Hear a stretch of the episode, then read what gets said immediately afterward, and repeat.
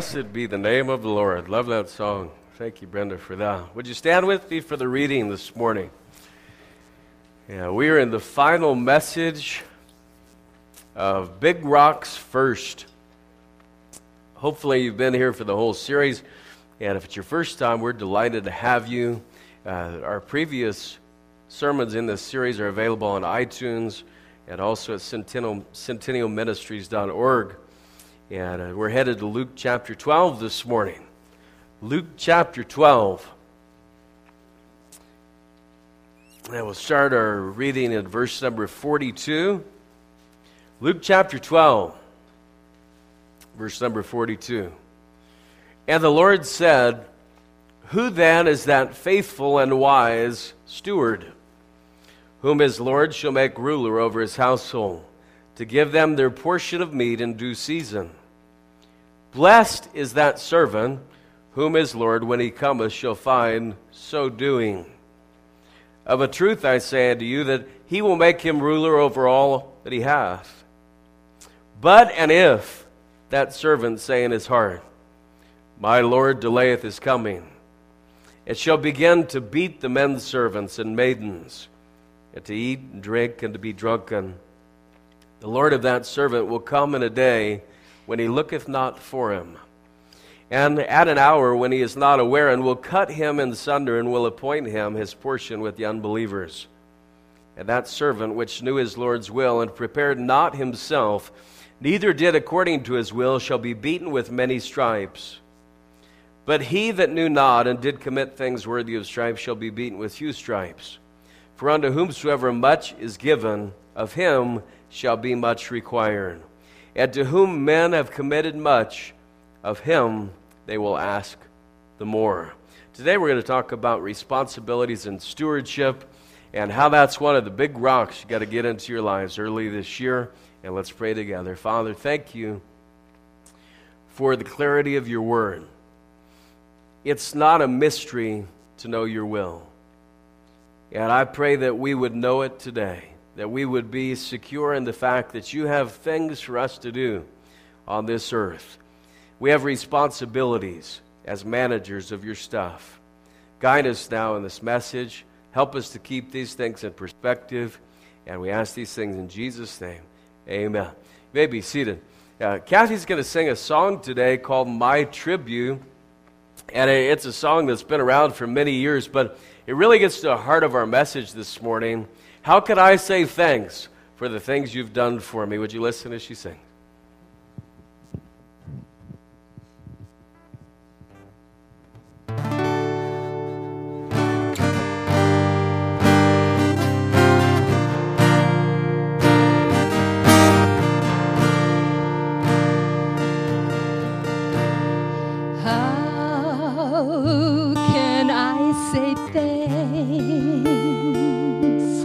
For the things you have done for me, things so undeserved, yet you gave to prove your love to me. The voices of a million angels could not express my gratitude. All that I am or ever hope to be,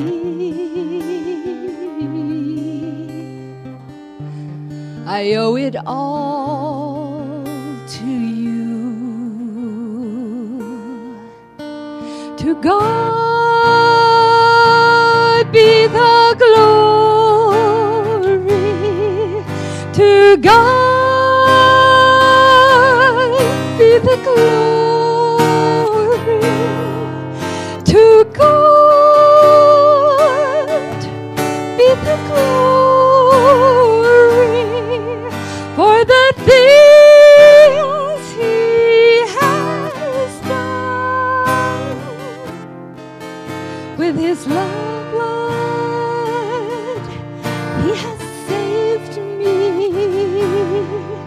With this power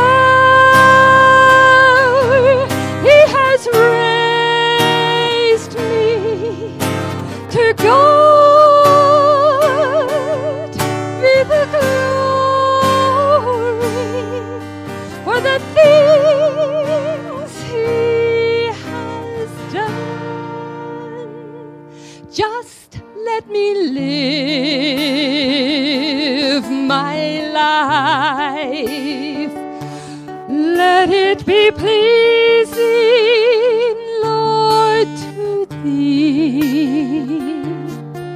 And if I gain any praise, let it go to Calvary.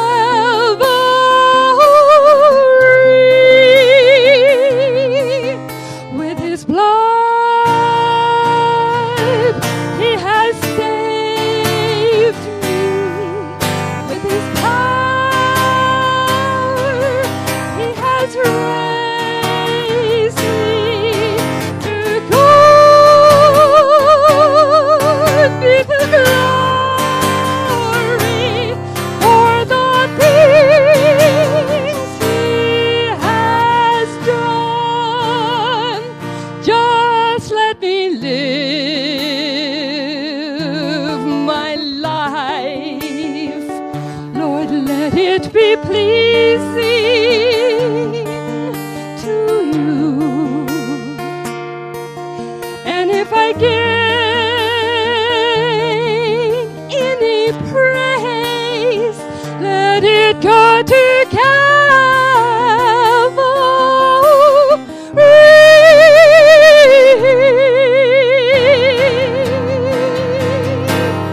With his blood he has saved me. With his power he has raised me.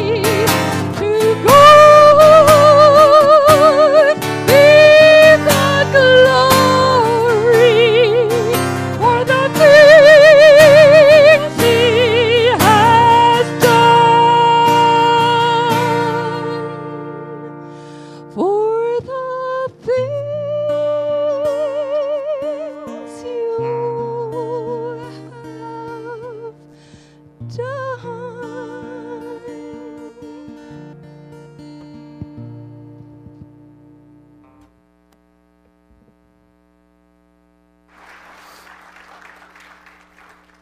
Praise the Lord for that message and the song. If you enter this world with nothing and you leave this world with nothing, it's safe to assume that nothing really belonged to you. And you definitely get to manage some resources while you're here, but in the end, that's all you did. You weren't really an owner. And we're going to see this morning, everything available to us is a gift. It's received from God. Whether it's days or influence or abilities or resources. So how is it that so many times the servant starts to feel like he's the master, just like we read in the parable? Even when we know what God's will is for us to do with stuff, we struggle to do it. And so this morning we're going to look in your notes at four different parts of stewardship that are so vital and so huge to us. And the notes are provided in your bulletin if you'd like to follow along. Let's start by saying, redeem the time. Redeem the time. Time is one of the great gifts that's given to mankind. Yet it seems that no asset is easier to waste than time. After all, you'll get a brand new 86,400 seconds to use again tomorrow, right? Why is it so hard to make the best use of time? Look again, if you would, not to Luke, but go back with me to Ephesians chapter 5. Ephesians chapter 5. And there's another passage as we begin to talk about stewardship. This is an incredible passage that deals with the resource of time. Ephesians chapter 5. Look at verse number 15. See then that you walk circumspectly. Now that's a tough word. It just means to walk watchfully. You ever seen somebody who wasn't watching where they were walking? Right? And they ran into you, or maybe they were texting, or they were checking their Facebook in the mall and they ran right into you. Yeah. See then that you walk circumspectly, not as fools, but as wise. redeeming the time, because the days are evil. Wherefore, be ye not unwise, but understanding what the will of the Lord is. Now, look at verse 16 again. We get this first phrase, redeeming the time. We're going to hit that in a second. But look at the second part. It says, because the days are evil. Now, the days are evil. Now, we relate that to society, and that's certainly true. But the days are evil when it comes to the moments and the seconds and the minutes and the hours of our own days. Not just saying the world is evil, we're evil. Our flesh is evil. It's rotten. It wants to waste time. And I want you to picture a tug of war with opportunity in the middle of it. And on one side of the rope is you. And you're trying to seize that opportunity. You're trying to pull it to your side. On the other side is the evil day that we just described, trying to steal more of your time. Now, that's how we'd probably see this issue. But that's not at all a true picture. See, opportunity isn't in the middle. Opportunity isn't on neutral ground. Opportunity is sitting over here in hostile territory, and it has to go and be claimed. It has to be redeemed. So every second that you're going to use for God, you have to go take it away from the evil day. You have to go and steal it from the evil day. You have to redeem it from the evil day, because the days are evil. And because they are evil, the opportunities we have to do good and to bring glory to God are already on autopilot, on a course to be swallowed up by busyness and by our worldly mindsets. Our days are programmed. They're already in place to be wasted. Because the days are evil, if we just go with the flow of our culture, we're going to lead wasted lives. Because the days are evil, our sin nature is the default owner and decision maker concerning these precious windows of time we have to make a difference on the earth. That's why being present with an eternal focus is a spiritual manager's toughest task. The hardest thing for a Christian to steward is time. And it's just incredibly difficult, especially in the internet age. You know what I'm saying? You could be looking for something really important and valuable, and you do a Google search, you're trying to find out this Bible study item, and all of a sudden you're reading about, you know, why the Titanic sunk. Or all of a sudden you're reading about, you know, why the earthworm burrows in February in a different way than he does in March. Now, how many of you would even be interested in that? Yeah, see, I'm kind of one of those weird people like Tristan. So, not saying you're weird, just saying I'm weird, and you're kind of in that with me. We get sidetracked so easily, and we get into places where time is just being taken away from us. We have to understand what the will of the Lord is, the passage says. The will of the Lord is to be wise, to walk circumspectly, to walk watchfully. And this passage seems to relate to us that fools just allow their seconds and minutes and hours and days to be wasted. Fools do that. But stewards redeem them. I want you to imagine for just a second a bank that guarantees you a penny for every second of every day. All right, think about it for a minute. That's 86,400 pennies a day. Now, would that help anyone in here? 86,400 pennies a day, which, if you're doing the math, $864 a day, right? $36 an hour. Not too bad, right? How many could use $36 an hour? I mean, good grief. That'd be terrific. 86,400 when it all adds up. Now, the only catch is, you have to be present to claim the reward. You got to be present. A penny will drop every second. If there's no one there to catch it, it's gone. It goes down the hole. No carryover from day to day. All you have to do is be present. Now, why don't you think about that? You be present. Some of you be with your jar, right? Say, honey, it's your turn to catch the time today. You get your jar. Okay. Hey, just got 1,800 pennies. Yay! That's enough to pay the gas bill in July, right? July. If it's in the winter, you're going to have to sit there for a few hours. But think about it. It's dripping. It's dribbling. You got to catch it. And if you walk off and leave it, and you say, you know what? I'm going to go check Facebook for a while. I'm going to go check the Twitter feed to see what's going on. There they go. Drop. Drop. Drop. Drop. Drop. It's the same way with our time. You know, once that second's gone, you don't get it back. Never.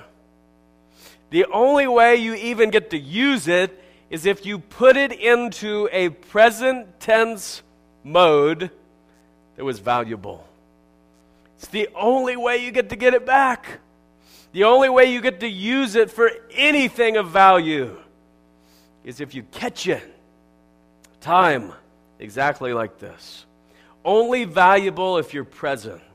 We've already talked in the Big Rocks first series about getting the important things in the jar every day before the jar fills up with trivial things. Time is a gift from God. It's not guaranteed. If you don't redeem it, it's gone. But you know, if you're a steward of God, you're going to be present in the roles God has given you each day. Think about how we divide our time. I would encourage you, if you're ever frustrated with this, I give you a challenge that could change your life. Like it literally may depress you. Get out a little notebook or a paper. Cost you 99 cents at the 99-cent store, right? Get out the paper and just put your whole life for 1 week into 15-minute segments, right? And then force yourself for 1 week to put down what you did in every one of those 15-minute segments. That'll change your life. You know why? Because that 3 hours that you wasted on television on Monday night is going to be in the book.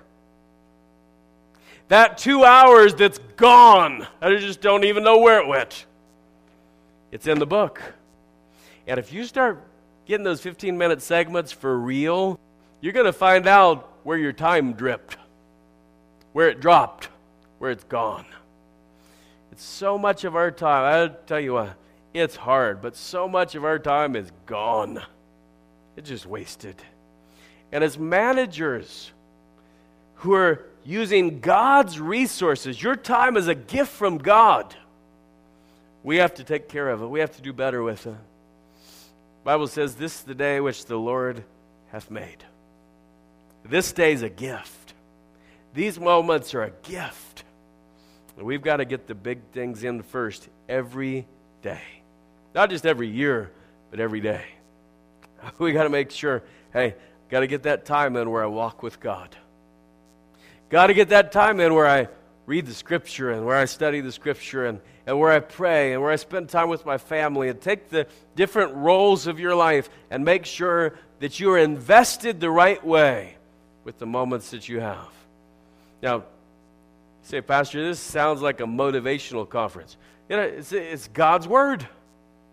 He says, redeeming the time because the days are evil. So this is a big one, redeem the time. I want you to hear the second one. Recognize the testimony. Recognize the testimony. And I want to see three word pictures from the Bible regarding the personal testimony that you've been given by God's grace to use for God's glory. Because of your unique design and your unique experiences, God has given you both the means and the circumstances to impact lives around you. Go back to the Gospel of Matthew, if you would, chapter 5. Yeah, this is in a place in Scripture that most people would call the Sermon on the Mount.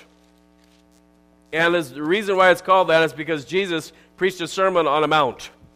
right? So there's nothing crazy about the title. It's just where he was. It's what he said.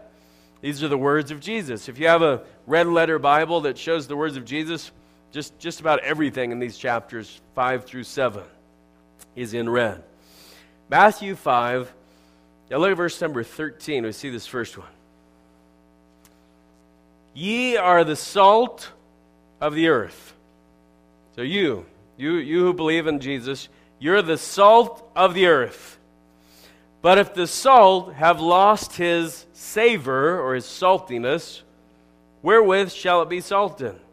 It is thenceforth good for nothing. That's where that phrase came from. You ever heard somebody say that? He's a good-for-nothing dog. Right? You ever heard that, Hoss? He's a good-for-nothing worker. These are good-for-nothing overhauls. Right? If they don't connect, he's heard it right there. Okay, the rest of you people need to catch up in the sermon. Hoss is with us. Good-for-nothing, but to be cast out and to be trodden underfoot of men. So salt that's not salty is as valuable as dirt. Wow. It's incredible. It's a huge verse. It's a back-breaking verse.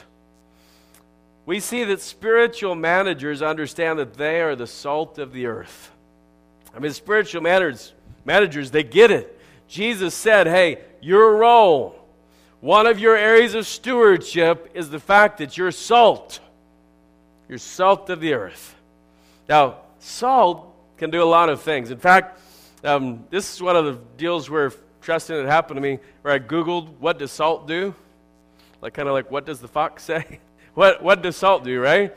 And it had pulled all of these articles, 49 things that salt does. Like, what? 49 things? And I thought it was the deal where you take the shaker and, tastes good. 49 things. I won't tell you what all they were, because some of them were crazy. Like pour salt on a loofah and rub it on your face and you'll have no skin or something. It's doing weird stuff with salt. But salt from ancient times was used to clean and purify. That's what it was used for. To clean and purify. It was used to preserve. It was certainly add flavor. And then it could also be used to promote health in many parts of the body. In fact, there's a recent study by the American Medical Association that says that salt is actually, wait for it, good for you. Right? We've been told for all these years, don't take too much salt, it'll kill you. Now, some people do put a little too much on. Like if you're one of the people that you don't just shake the deal, but you take the top off and pour, that's too much salt, right? Maybe too much. You're going to actually season and shrivel up the meat on your body. It'd be like what are they called? The smokehouse, right? That's you. Some of you look like you or came from a smokehouse because you've had so much salt. But salt is good for you. That's what they're saying now. And they change their mind every week on this medical stuff. Coffee's good for you, and then it's bad for you. And then omega-3, great for you. You should take it. And then I read this week, omega-3, people who take it die sooner. If you lived your life by the medical journals, you would be freaked out every day. Can I just give you some advice? God knows the exact time of your death, and he's purposed it from the foundation of the world. So eat, drink, and be merry wisely. Did I say that right? Try to be wise in what you're doing, but don't freak out at the medical journal. So you're salt. And the thing is, it's a stewardship where God says, okay, I want you to watch this. Your salt, I want you to measure it. I want you to make sure you keep your saltiness. If you lose your saltiness, you are worthless. Now, I'm not going to say this on my own. I think this is from Scripture. A lot of Christians have a worthless testimony. And it does nothing for anyone. It doesn't help anyone. It's as good as dirt. And God wants our testimony to be valuable. He wants us to have influence. Spiritual managers also understand another thing, not just that they're salt, but they are the light of the world. Look at the very next verse. Ye are the light of the world. So there it is. Jesus said, you're salt. But then he said, you're light. A city that is set on a hill cannot be hid. Now look at this. A city that is set on a hill. That means it is strategically placed. Okay? It doesn't say a city that just happened to be on a hill. It says a city that's set on a hill. So God has strategically placed you. Keep going, verse 15. Neither do men light a candle and put it under a bushel, but on a candlestick, and it giveth light unto all that are in the house. All right? So it's kind of like with your flashlight or your phone light. You don't turn it on and then put something over the top of it. We get this. Verse 16. Let your light so shine before men, that they may see your good works and glorify your Father which is in heaven. You have a stewardship. God has purposely placed you to shine as light. Now here's the tough deal about this. Many times that means you might be subjected to a dark place. See, if you are set to be light, God might put you in a dark neighborhood. God might put you in a dark workplace. God may put you on a dark venture that you would never have assumed was going to happen in your life, or your extended family, or your group of friends. Sometimes you're going to be around pagan, dark people. And I meet Christians, God bless them, they're striving so hard to not be like the world that they never even talk to a non-believer. That's not the stewardship of light. That's not what Jesus intended for us. We're supposed to reach the world. We're supposed to go into all the world and preach the gospel to every creature as light. And so instead of giving up because of the wicked personalities or the horrible environment you're around, be a manager of the testimony God's given you.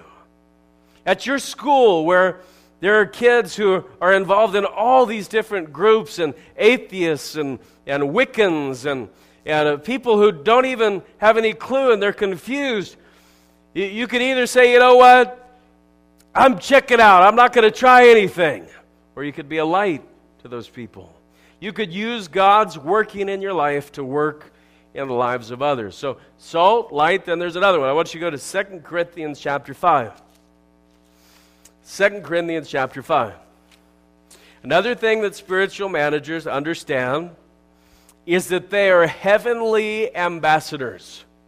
Heavenly ambassadors. Now, hopefully you know what an ambassador is. It's not something we hear much about unless it's about Benghazi. We don't really know what ambassadors are sometimes. But ambassadors are people who are sent by one nation to go to another nation and represent. That's what they are. They're sent to another nation to represent. And that's what we are. 2 Corinthians chapter 5, verse number 18.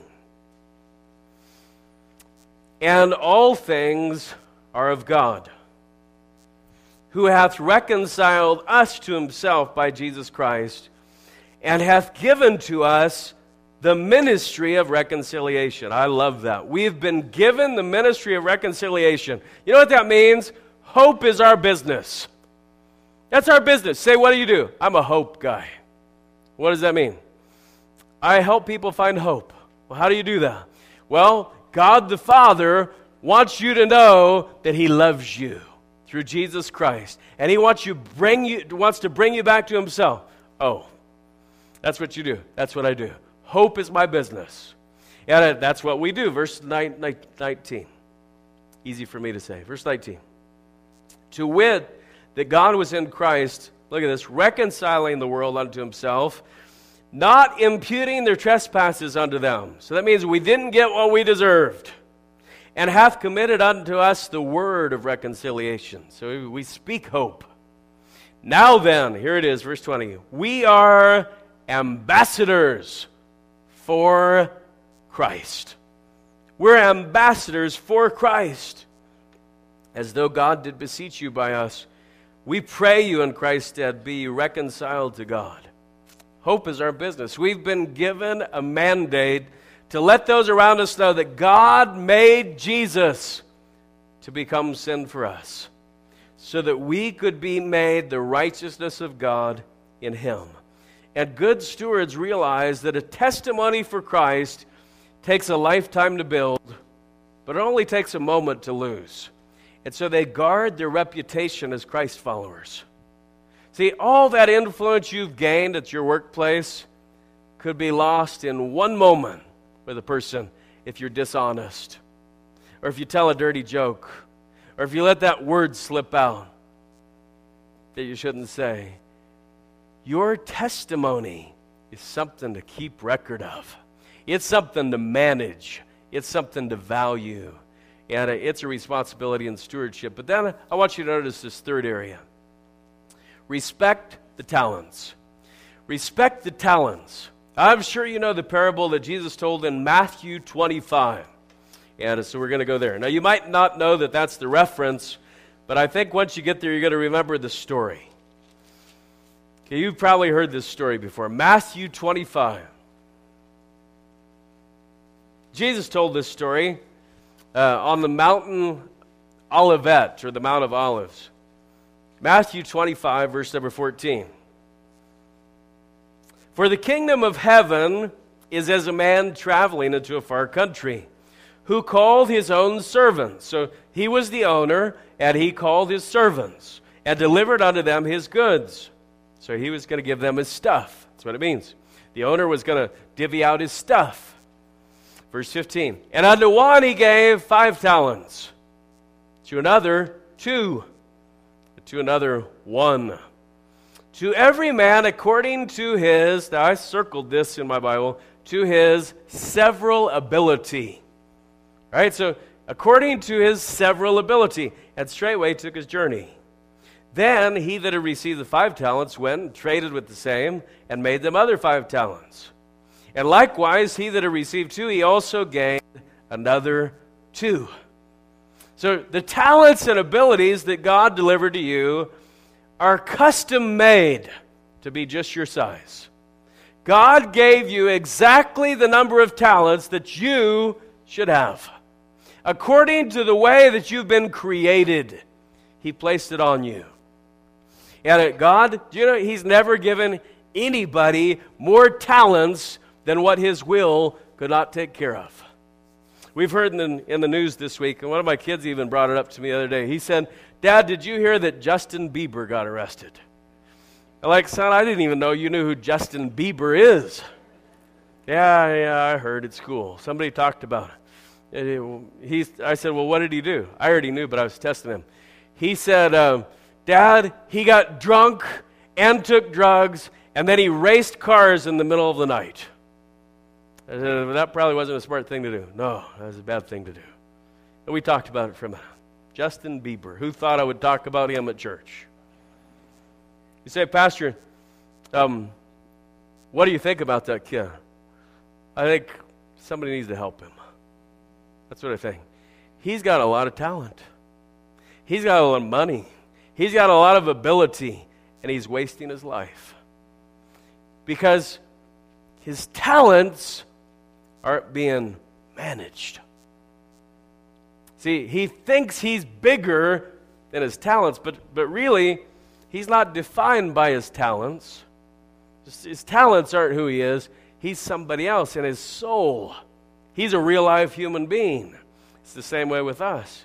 You're custom made. God made you with certain talents, and they fit you like a glove. They're part of your DNA. You're fearfully and wonderfully made to manage the skill set with which you've been blessed. And so, when you covet the capabilities of others, you're missing out on your stewardship. Like some of you kids say, if I could be Justin Bieber, I'd do it different. Right? If I had that kind of talent or that kind of money, I'd manage it the right way. Well, actually, God made you just who you are. Right? He made you just the way you are, and He gave you the talents that you need to influence people for the kingdom of God.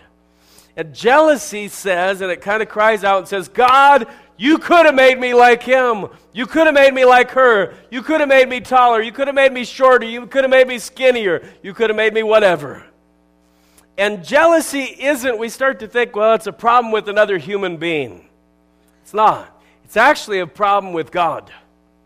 It's a resentment against God that says, God, you didn't do right by me. It's a problem between you and the Creator. And you're upset about the way God's gifted you. And, it happens here. We see it in the passage. And one guy got 5. Everybody hates that guy. Right? Everybody says, man, if I had the talents that guy had, I would have made $1 million when I was 26 years old. Right, but when you were 21 years old, you didn't pay your electric bill. So that's on you. And you lost your job, and you didn't do what you were supposed to do with your 2 talents. Now, I'm a firm believer that most of us have 2 talents. Right? Most of us are 2-fers. You know why? Because we look at the 5-ers, and we say, that's not right. So we're 2-fers. And then there's some 1-fers. We'll talk about them in a minute. But most of the 2-fers, they're looking at other people and they're saying, if I had that, I would be this. And if I was married to her, I'd do this. And if they were my parents, I'd do this. And here's the deal. You're not. God puts you where you're at for a reason. You have a stewardship. He wants you to be salt and light and an ambassador where you're at. And He gave you the talents that you need to accomplish His will in you. But there's another issue when it comes to gift stewardship. Look at verse 18. But he that had received 1 went and digged in the earth and hid his Lord's money. So the 1-fer. And when you hide the special talent that God bestowed on you, you are dishonoring the giver. You are trampling on God's purpose for your life. Some of you are sitting on a gift that could be used in this local church to build up believers or to make disciples or to prepare the next generation to follow Jesus, and you have it hidden. One day you're going to give account for your stewardship. When I stand before God, I so want to hear, well done, thou good and faithful servant. Thou hast been faithful over a few things. I'll make thee ruler over many things. Enter thou into the joy of the Lord. But for that to happen, I'll have to get serious about the time God's given me. I'll have to guard the testimony of Jesus Christ. And I'll have to use my abilities and gifts for kingdom purposes. Stewardship is a very sober task. It's a serious deal. To think that God has placed within your use His good and perfect gifts, it's a little overwhelming. And to say, God, how could I be a good manager for you? How could I take the resources you've allowed me to have and use them to affect the kingdom? Listen, when you first give yourself to God, all other giving's easy. If you put yourself on the altar, everything else falls into place. When God has your heart, He's going to have your seconds. When God has your heart, He's going to have your influence and your talents and your abilities. And when God has your heart, God's also going to have your stuff. That's what we want to talk about last. When God has your heart, He's going to have your stuff. And the fourth part, render the tithe. Render the tithe. Now, I just lost some of you when I said that word. Pastor, I don't believe in that. Yeah, look, I don't want to get this section of the message to be a theological discussion about the origin and meaning of the tithe. All right? Please turn to Leviticus 12 and Deuteronomy 7. We could do that, like, all day. All right? Go through that. Tithe just means, here's what it means. It means a tenth. That's all it means, 10%. You can study on your own and find in Scripture, if you'd be open and honest to Scripture, here's what you'll find. The tithe was talked about before the law was ever given. It's just plain and simple. The tithe was talked about before the law was ever given. Where was it, Pastor? Tell me. Genesis 14. Right? So Genesis 14. Abraham tithed hundreds of years before there was ever a law. Okay? It was continued as a principle in the law. And then Jesus mentioned it in his teachings, and it's referred to again many years after the resurrection of Jesus in Hebrews. And I can't tell you what other people's experiences are, but I can tell you my own experiences. And I have never once met a Christian who struggled with tithing of his resources that ever continued on a path of victorious discipleship. I'm just being blunt with you. I've never known anybody who didn't put this issue to rest, who ever grew in the Lord. They always stayed at this same stage as a toddler Christian. And I'm not mad at them. I'm not upset at you if you struggle with this issue. But today I want to help you put the issue to rest. It's not a difficult issue. If you're a child of God and you understand stewardship and you understand God is the owner of everything, this is not a tough issue at all. And so I want to look at it here as we finish up the message today. You won't find a Christian that takes the next steps of discipleship and stewardship without this foundational issue already settled. And I know that the question always is, well, so you mean God wants my money? That's the big question, right? Well, we could really dispute that it's your money in the first place, since you won't take it with you when you go, and since everything belongs to God. But I won't dispute that with you right now, but I will assure you something. God doesn't want your money. He doesn't want to take your money. He just doesn't want your money to take you.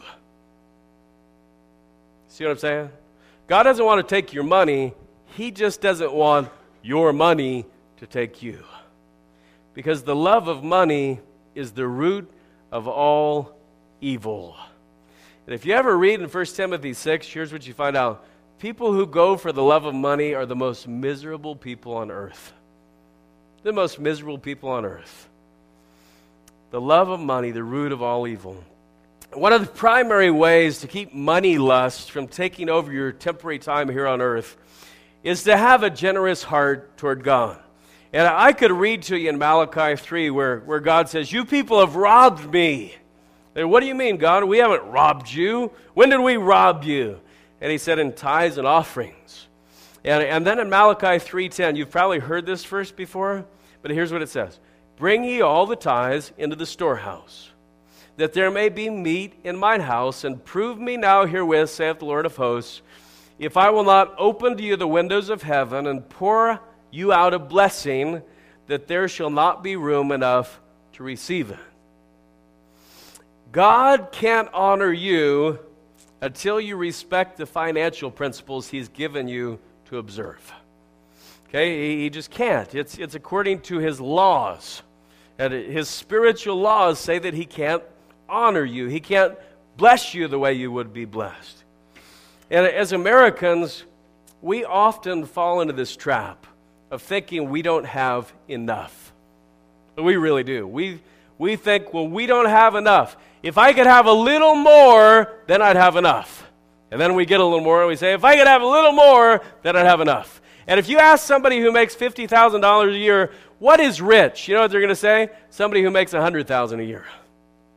And if you ask somebody who makes $100,000 a year, well, what's rich to you? Well, somebody who makes $200,000 a year, right? And somebody who's rich always makes more than they have right now. And we don't realize we're rich.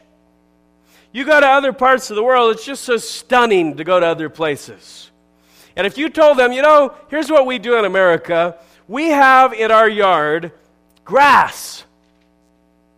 And it's green. And it's green because every night or every morning, we have this system that comes on and sprays water all over it. They would think that you just walked from the planet Mars. You know why? Because their yard is this stuff called dirt. And their water, you know where they get it? From down at the local pump where they have to walk down and carry it on their head. So they think, what in the world are you talking about? Our friend Justice Banwell from India, told this story. It's so funny. He first came to America about 30 years ago. And he stayed with these people in Louisiana at their house. And it was during the winter, and so he was sitting in their living room, and the guy went over and flicked a switch on that made the fireplace come on, right? And Justice said, he said, "Oh, you use that to cook?" And the guy said, no, we don't use it to cook. He said, "Oh, you use it to make heat." The guy said, "No, we don't use it to make heat." And Justice said, "Well, what do you do with it?" The guy said, "Well, we looked at his wife like one of us. We watch it." Justice said, "You watch it?" "Yeah, we watch it." You know what we do with most of the resources we have? We watch them. That's what we do. We watch them. And we actually begin to watch them with worry. Like the more you have, the more you worry about if there's a flood or if there's a fire or if there's a thief. Why? Because you got more stuff. As Americans, we don't know this because especially we haven't been anywhere, but we are rich. Now, I'm going to give you two figures, and it stunned me when I looked this up, when I saw this. If your household makes more than $37,000 a year, you are in the top 4% of income earners in the world. If you make $37,000 a year for your whole household or more, you are in the top 4% of income earners in the world. Listen to this next one. This is unbelievable. If your household income is higher than $48,000 a year, which is most people in this room, you are in the top 1% of income earners in the world. That means if you line them up, the world population and their families, every 99 persons are poorer than you are. Sitting here in America. Unbelievable. Please let me tell you, you're rich. You're rich. But it's not what you have. It's not what counts. It's what you do with what you have that counts. Let me give you practically 3 P's to write on your notes there if you'd like. This could help you. And it's just so simple. Just simple principles from God's Word. First P is priority. Priority. No matter how rich or poor you feel, right now is the time to be generous. See, here's the deal. If you wait until you're rich, you'll never start. Right? Because we already said rich is a moving target. Like when I'm rich, I'm going to give. When I'm rich, I'm going to be generous. Well, actually, you're not. Statistics tell us that the richer people get, the less they give, percentage-based. And it's a provable stat. The richer people are, the lower percentage of income they give away. Generosity isn't dependent on your income. It begins wherever you are. And whenever God blesses you with income, let your first action, your first big rock that goes in the jar, be a gesture that acknowledges where it came from. And every time, since we've been married almost 20 years, every time we get paid, first thing we do, we write out the tithe check or the giving check. And it's first thing. It's just become a habit now. And so that's priority. The next P stands for percentage. Percentage. Jesus taught that it's not about the amount you give, it's about the percentage that you give. I don't remember that talk. Well, do you remember when Jesus was standing by the treasury? And people were coming in, and the Pharisees are coming in and dumping a bag of money. And another guy come in and dumped some silver. And here came this widow, right, all hunched over, bent over. And she pulled out her 2 mites and dropped them in. And Jesus said to his disciples, he said, "I want you guys to notice something. Hey, clue in, here's a big truth." That's what he said, kind of. He said, "Listen, she just gave more than all of them." What? Jesus, wait a second. Could we press rewind? That guy dumped a whole bag of money. She gave 2 pennies. Yeah, she gave more than all of them. Because Jesus said that giving is percentage-based. It's not whether you gave God a tip. It's percentage-based. And so the widow gave more than all of them. And so choose a percent that you're going to prioritize. Now, I already said I believe 10% is a great place to start biblically. But start somewhere and give based on percentage. Say, Pastor, I'm just not a tithe person. All right, we'll do 3%. Choose a percent that you're going to give as a priority every time God gives you resources. You know what? You're going to start seeing your life change because your priorities have now said, I release ownership and give it to God. And I say, God, you're the owner. You're the owner of everything. And then there's this last P, and it stands for progressive giving. Progressive giving. Anybody ever have a buildup in your immune system or whatever to antibiotics and they don't work for you anymore? Right? And they say you need to change them up or you need to take an extra dose. That happens to people, right? It's kind of like giving in a certain way. If you want to guard yourself against the love of money in your life, you should consider this one of progressive giving. Over time, you raise the percentage. And if you've never given based on a percentage for an extended period of time, you might not realize that giving 10%, really it soon becomes comfortable. And comfortable is also vulnerable. Your heart is vulnerable. And so like that bacteria we talked about, it becomes tolerant of antibiotics. And so you got to raise the dose. Giving is the vaccine against the disease of greed. That's what it is. It's a vaccine against getting greedy. And it's not because God needs your stuff. It's because God needs your hearts. So he wants us to have this priority in our lives. It's percentage-based. It's progressive. Generosity isn't just something you do when you have more. It's something you practice constantly so you'll know what to do when you have more. See, God, He'll give you more, but you got to know what to do with it when you get it. I'd like to read you a promise from God's Word as we close. Look at 2 Corinthians chapter 9. 2 Corinthians chapter 9. In New Testament giving, if you study it, I believe that God wants us to use the tithe as a foundation or a base, but to quickly move beyond it. And if you've been at 10% for 5 years or 7 years, I would encourage you this year, say, you know what, let's go for 11%. Let's try 11% out and see what happens to our hearts.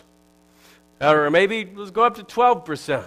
And you say, Pastor, we don't have the money to go to 12%. Well, you didn't have the money to go to 10% either.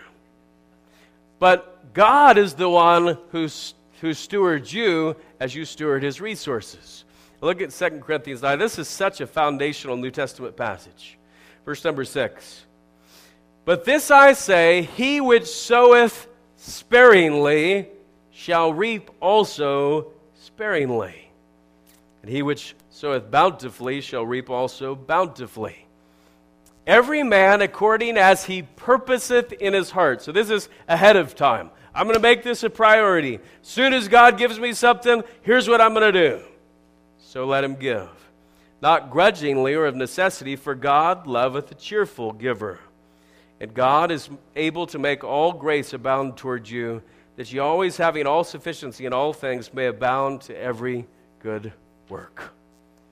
It's a great passage. I hope you'll study it. But those three they're so practical, and I hope they're helpful to you.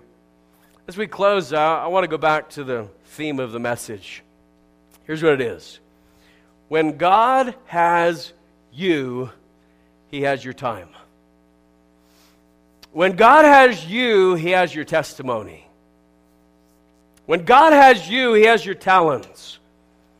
And when God has you, he has your treasure. So here's the question as we finish up today. Does God have you? That's how simple it is. Does God have you? See, stewardship, it's a lot easier when you've given God your heart. When you say, God, I'm going to try my best to give you some time this year. I'm going to try to tweak out some giving this year. Doesn't work as well. Why don't you just give God you? Say, God, here I am. I'm giving me today. Yeah, that's what I encourage you to do during this time of invitation. There may be someone here who's never received Jesus as your Savior. And in a minute, you could come and we could take the Word of God and show you how you could know to do that. But if you're a Christian here today, I don't think there's any of us that it would hurt at all for us to recommit our lives to Christ and say, God, you have me. You got all of me. And stewardship's not going to be a big deal to me because I'm giving me. I'm going to give me. That includes my time. It includes the abilities you've given me. It includes my testimony. It includes it all because you've got me.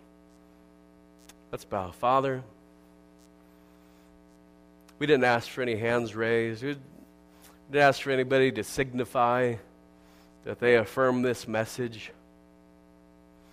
But we pray that right now that the Holy Spirit of God would affirm this message in our hearts. That we would be a congregation, a body of believers that would be willing as individuals and families just to come before your throne today, whether it's at the altar or kneeling at our seat or just sitting there, and just say, God, you have me. It's that simple. I'm giving myself. That includes all the stuff, all the resources, every valuable thing in my life. God, you have me. I pray that that would be our heart. That would be our prayer. We ask these things in Jesus' name. Would you stand?